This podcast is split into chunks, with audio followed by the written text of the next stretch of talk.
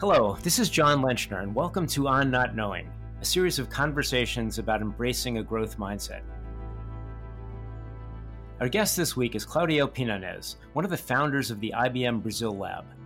I've known Claudio since I started IBM Research in the year 2000 at the Hawthorne Lab, a then sibling to the lab we have in Yorktown Heights, New York. At the time, Claudio was working on a project called the Everywhere Display, in which an automatically steerable projection device would project an interactive, context aware touchscreen as you moved around your office. Claudio's brand of creativity, which is part artist, part engineer, and part mathematician, left a lasting impression on me. His ability to push himself in these three wholly different ways has motivated some of my own career choices, so I thought it would be great to have him as a guest on the show. So, Claudio, nice to have you here and to have a chance to reconnect. Oh, it's my pleasure. Thank you for inviting me to, to this podcast. To get started, can you tell us a bit about your life growing up in Brazil? Well, I was in Brazil for most of my formative years. Uh, I did my bachelor here in, in the University of São Paulo, then uh, then my master in computer science. I was part of a sort of unusual family. My my family, everyone works in movies. I'm the only one doing engineering, math, mathematician. Sort of the I'm the black sheep of my family. But I think that puts me in contact with art and with technology very early in, in my career, very early in my life. And that also informed my decision, my to also do theater. So I did a lot of theater during that time, also semi professionally. Oh, wow. So uh, actually, I know you had mathematical talents even before going to grad school. I know you went to grad school at the uh, Media Lab at MIT, but uh, tell us a bit about your mathematical bent and how you pursued that. I did um, pure math in, in my during my undergrad at the University of São Paulo, and uh, and even uh, for a mathematician, I was a I was a little of a odd person because I was really interested in logic. But uh, I I think what mathematics gave me is a desire to have clean paths of reasoning. It, it, doesn't matter where you apply this, but I think math gives you this ability of rejecting things that are not constructed in a elegant way.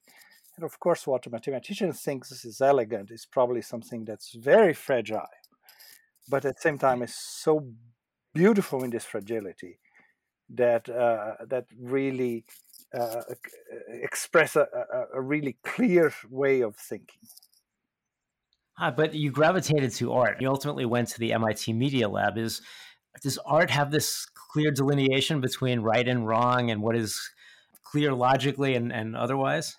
I, I tend to see art and math as the extremes of an spectrum. I mean, and in some ways, the, those are ex- extremes that touch each other, sort of in a ring. Because I think art also has this uh, passion for for elegance, for beauty in itself. And I think math has that more than computer science, more than engineering. It, it has this simplicity. At the same time, both activities demand so much creativity to be done well. Uh, mm-hmm. although it tends to attract very, very different kinds of people. So, so did you do all your graduate work at MIT, or did you do some in Brazil and some in the U.S.? Uh, well, in fact, before I went to MIT, I spent two years in Japan doing research there. In fact, I think what mm-hmm. put me in, in, MIT was the research I did in Japan.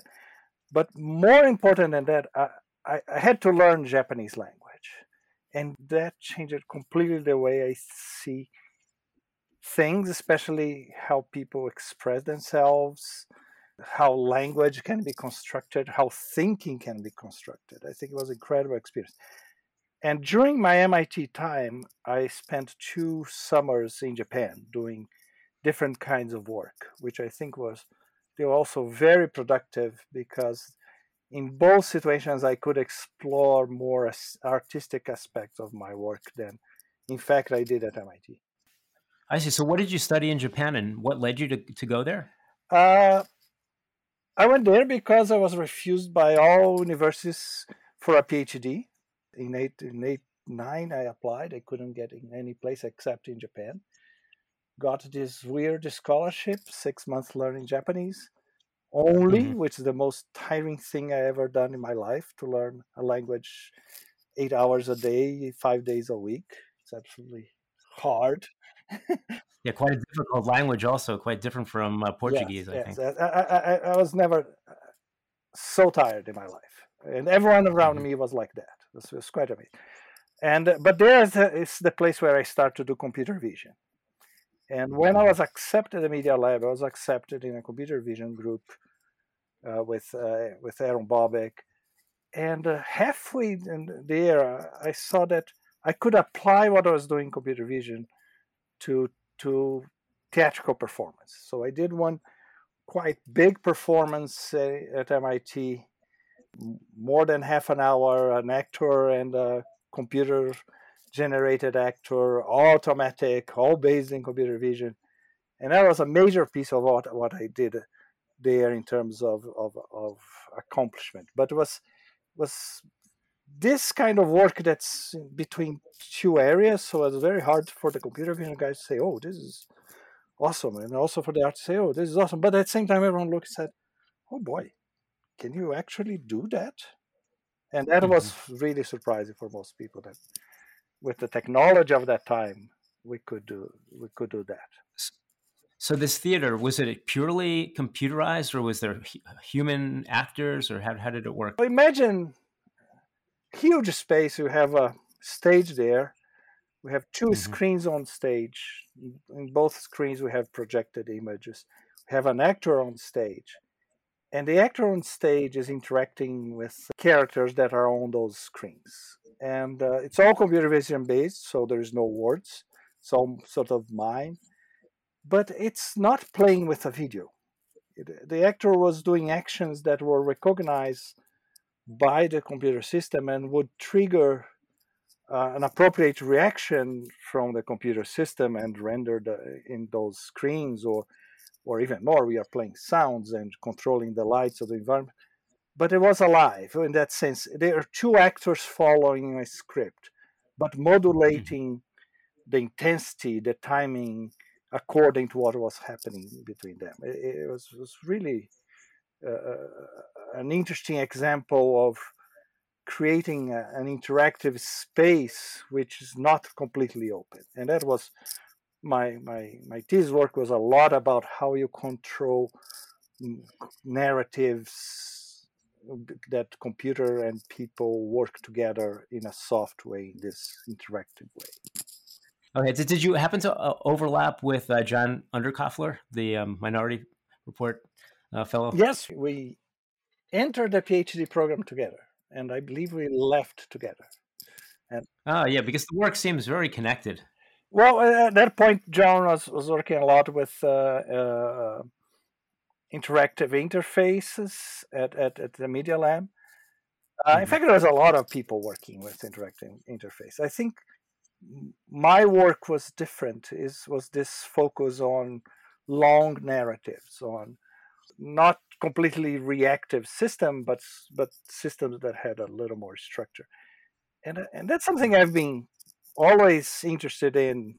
Is how can we we interact with a machine that understands us enough so we can work together in, in, in a more complex way beyond the a Q&A, uh, uh, do this, hmm. re- react that way, that kind of stuff.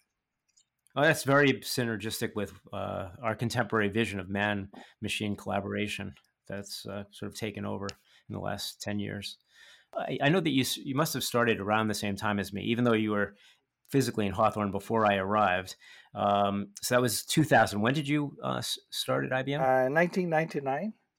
Okay, so just a year earlier. And did you start? It was was the Everywhere Display your first project? No, no. In fact, I, I had this wonderful project with uh, Claire Marie Karat and John Karat that was about uh, a website for art and culture.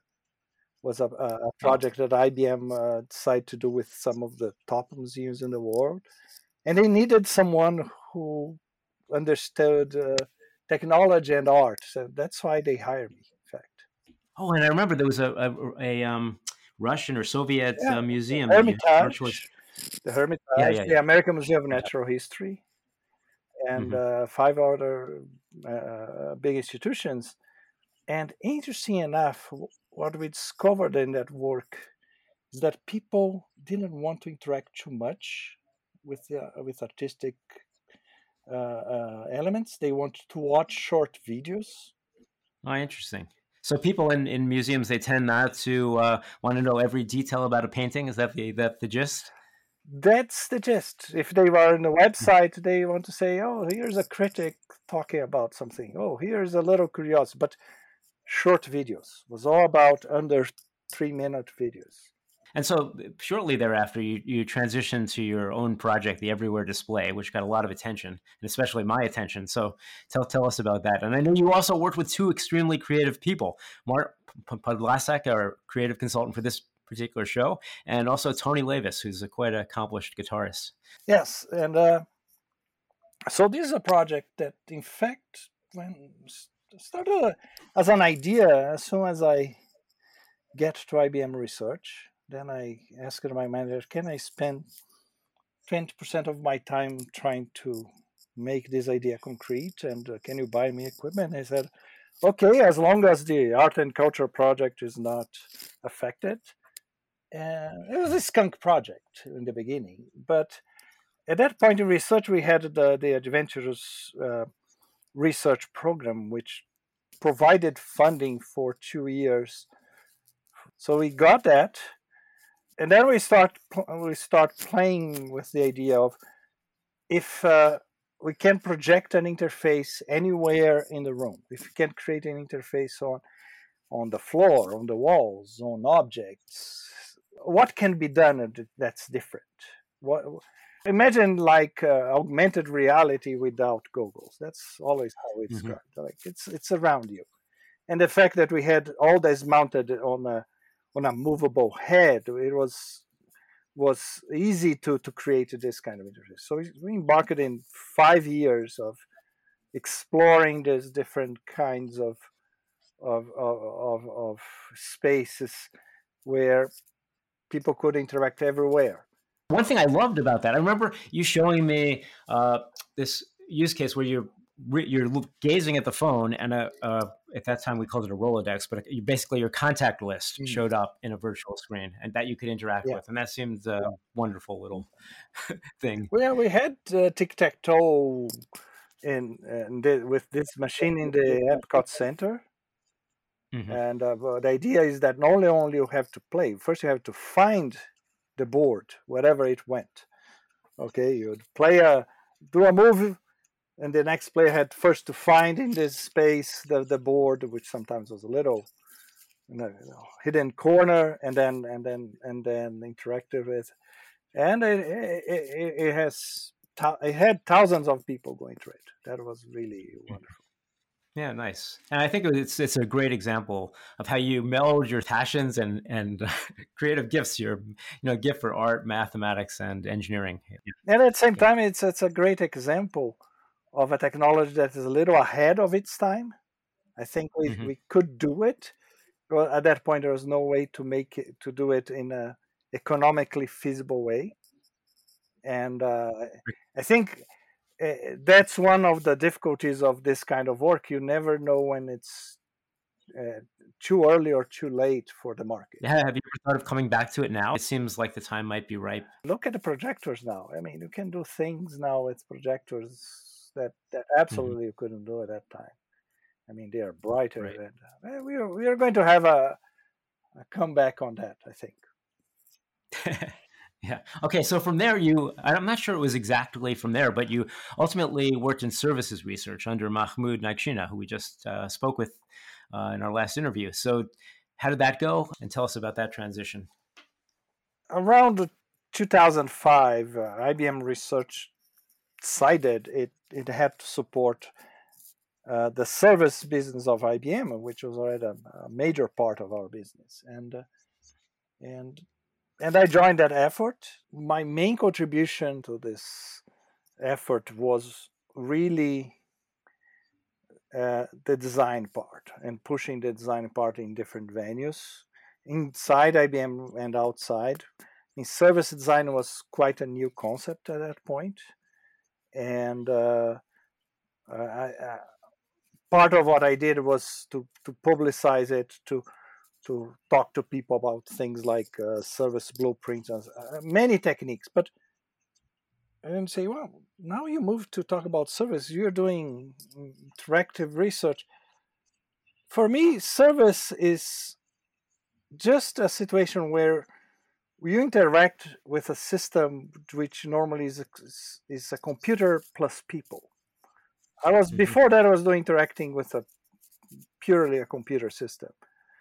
Now I have a system that's even more complex. There are people, there is computers, machines, systems, and and in many ways I thought that was an extension. But I, I focused mostly on the design side of it because I think it was closer to my interest to what I was doing related to interaction.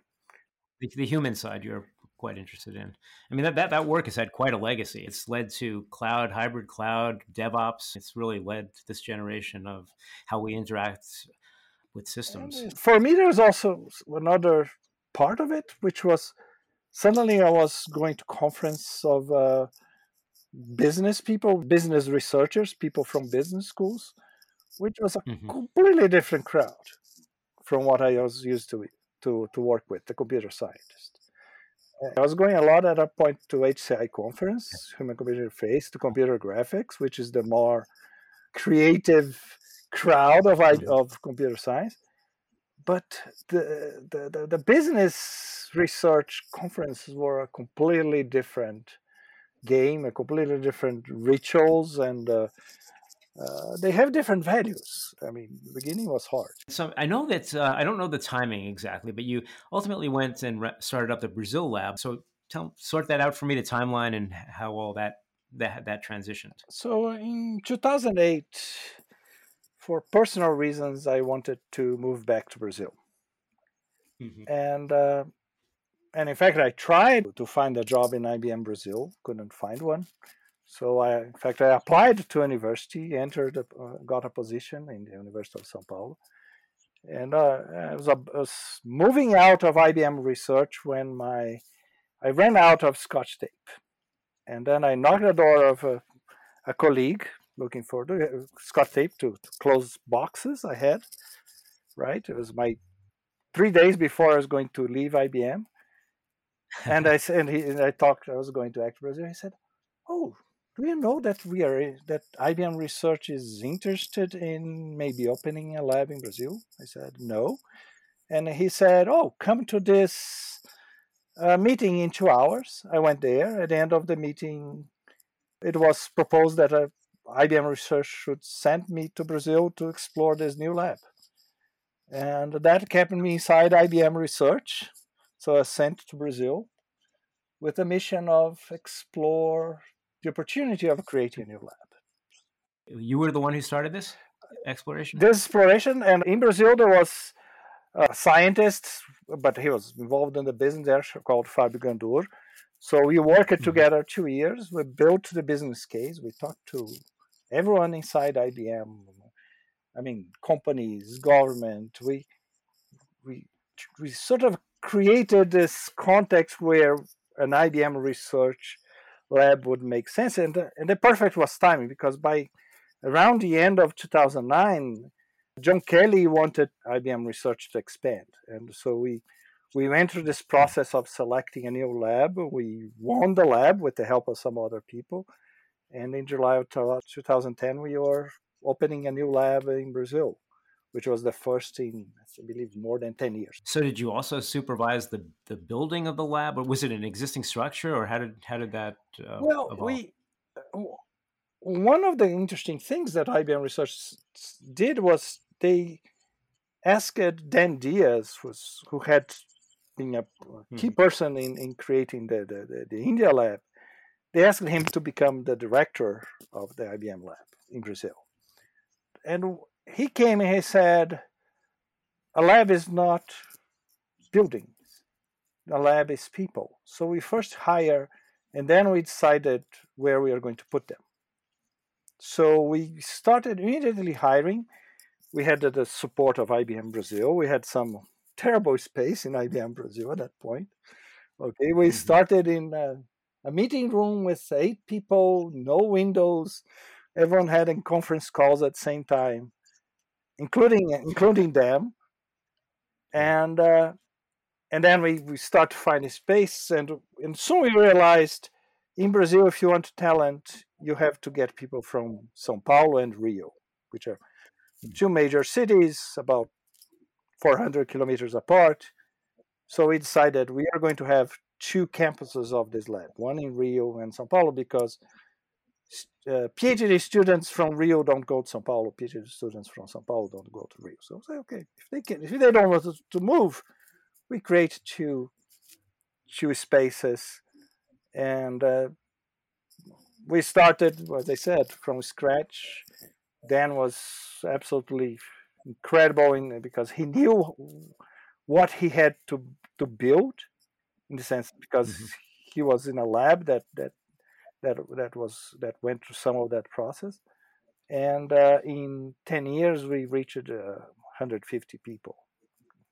150. Wow. That's what you have now? We have a, a little less because of some of those are interns. We have 80 PhDs and uh, and software engineers, and we have uh, a lot of students because of the way the Brazilian law is.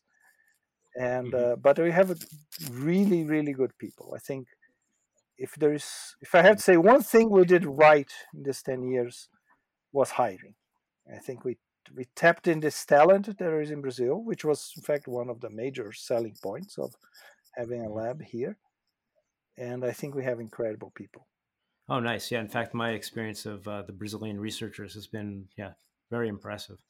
Okay. So let me now uh, transition to uh, the growth mindset uh, question of the day. One of the central tenets of the growth mindset philosophy is that talent is not something fixed and rigid, but something that can be developed coming from Brazil and then going to MIT for your doctoral training, there must have been many people proclaiming your wonderful talents and how they must be God given. Hearing that and knowing how we all want to feel and be special, it's hard to also hold in your mind that actually talent is something that can be developed. That maybe much of your own talent actually came from hard work and discipline, and that it wasn't all some sort of lucky star that you were born under. So, Tell us about how you've wrestled with this issue of innate talent versus the realization that your own talent can be developed. Well, that that, that question reminds me uh, an observation that also I heard from Sandy Pentland from MIT, saying there are three types of students in uh, at MIT. You know, think about an inverted triangle, okay? So they say, mm-hmm. oh, there are guys who are, have a really big mind, but they cannot sit for too long to work. And uh, think about the top part as being the mind, the the bottom part as being the butt. Okay, and then there's the the triangle, which people eh, they're not too brilliant, but they can do really hard work. And then he said, "Well, we are after squares." Okay, people mm-hmm. who have a great mind and have a, have an ability to do hard work.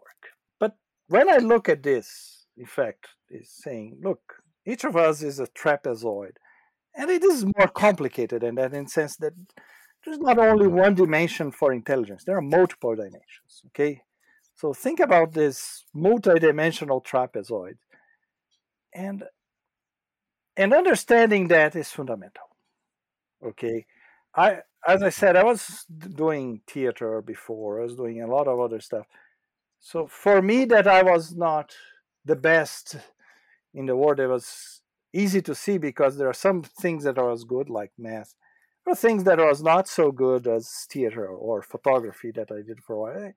You when you're moving in in a more interdisciplinary s- structure, you easily find that there are things that other people are fairly better than you are.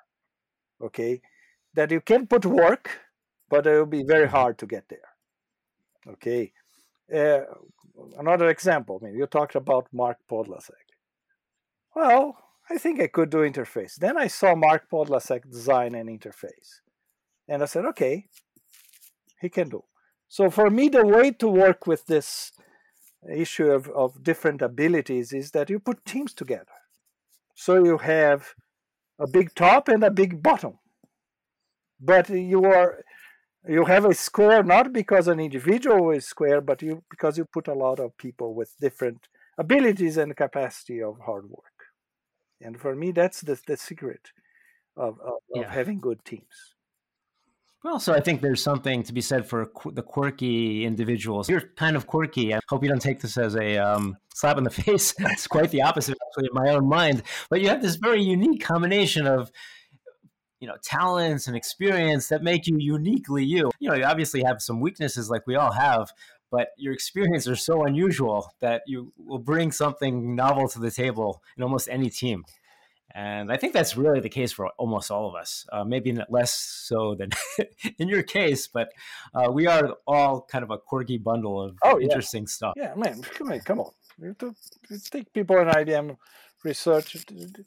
We are all uh, uh, uh, points that are off of the curve in, in many ways, in all in, in that sense, and and that's good. Mm-hmm. Uh, I, I love that, in fact what I think uh, we just have to be careful is uh, when we talk about talent and about hard uh, hard work and uh, I think we, we should be careful when we talk about this in terms of children and, and, and sort of grown ups adults.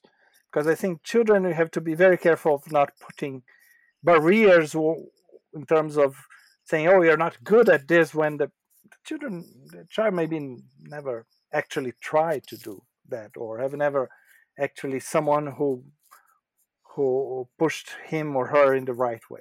So mm-hmm. uh, I, I like the idea of growth mindset in children as a way to avoid trapping them in, in, inside boxes that they don't know if they fit or not. You have a bit of growth mindset skepticism, and uh, you don't think it. I, I think that you don't think it applies so well to adults. But you know, so why is that? I think for for adults, the real important thing is that we balance this understanding of what we know we can do well what we want to do and what are things that would take us too much energy to do well mm-hmm. okay and uh, and i think learning yourself in, in, understanding these limitations and and managing your career to say well i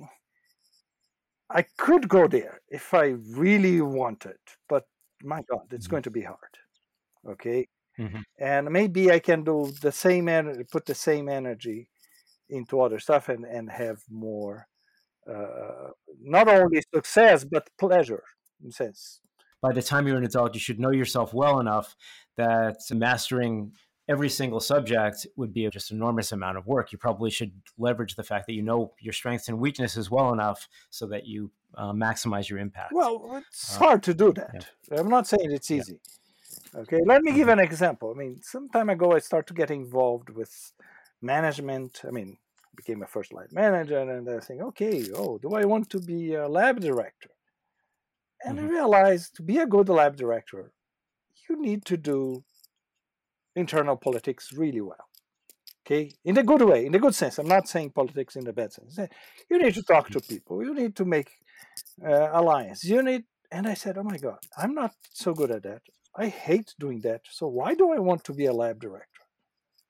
Mm-hmm. I'd rather be a good scientist. I, I think also I'm, a, I'm a, a good first line manager in the sense that I like working with researchers, make them improve, uh, help them with their careers, leads them in projects. I, but I said, why do I want to take the management path? That would be really hard work for me, not so pleasant, and probably people who have those skills more naturally, they'll be ahead of me in this, and it's competitive. We cannot avoid that.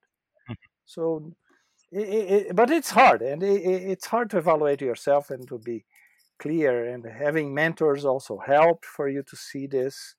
I, I think it's it's very important to, to talk to other people to understand, realize your limitations, and where you can find your best place.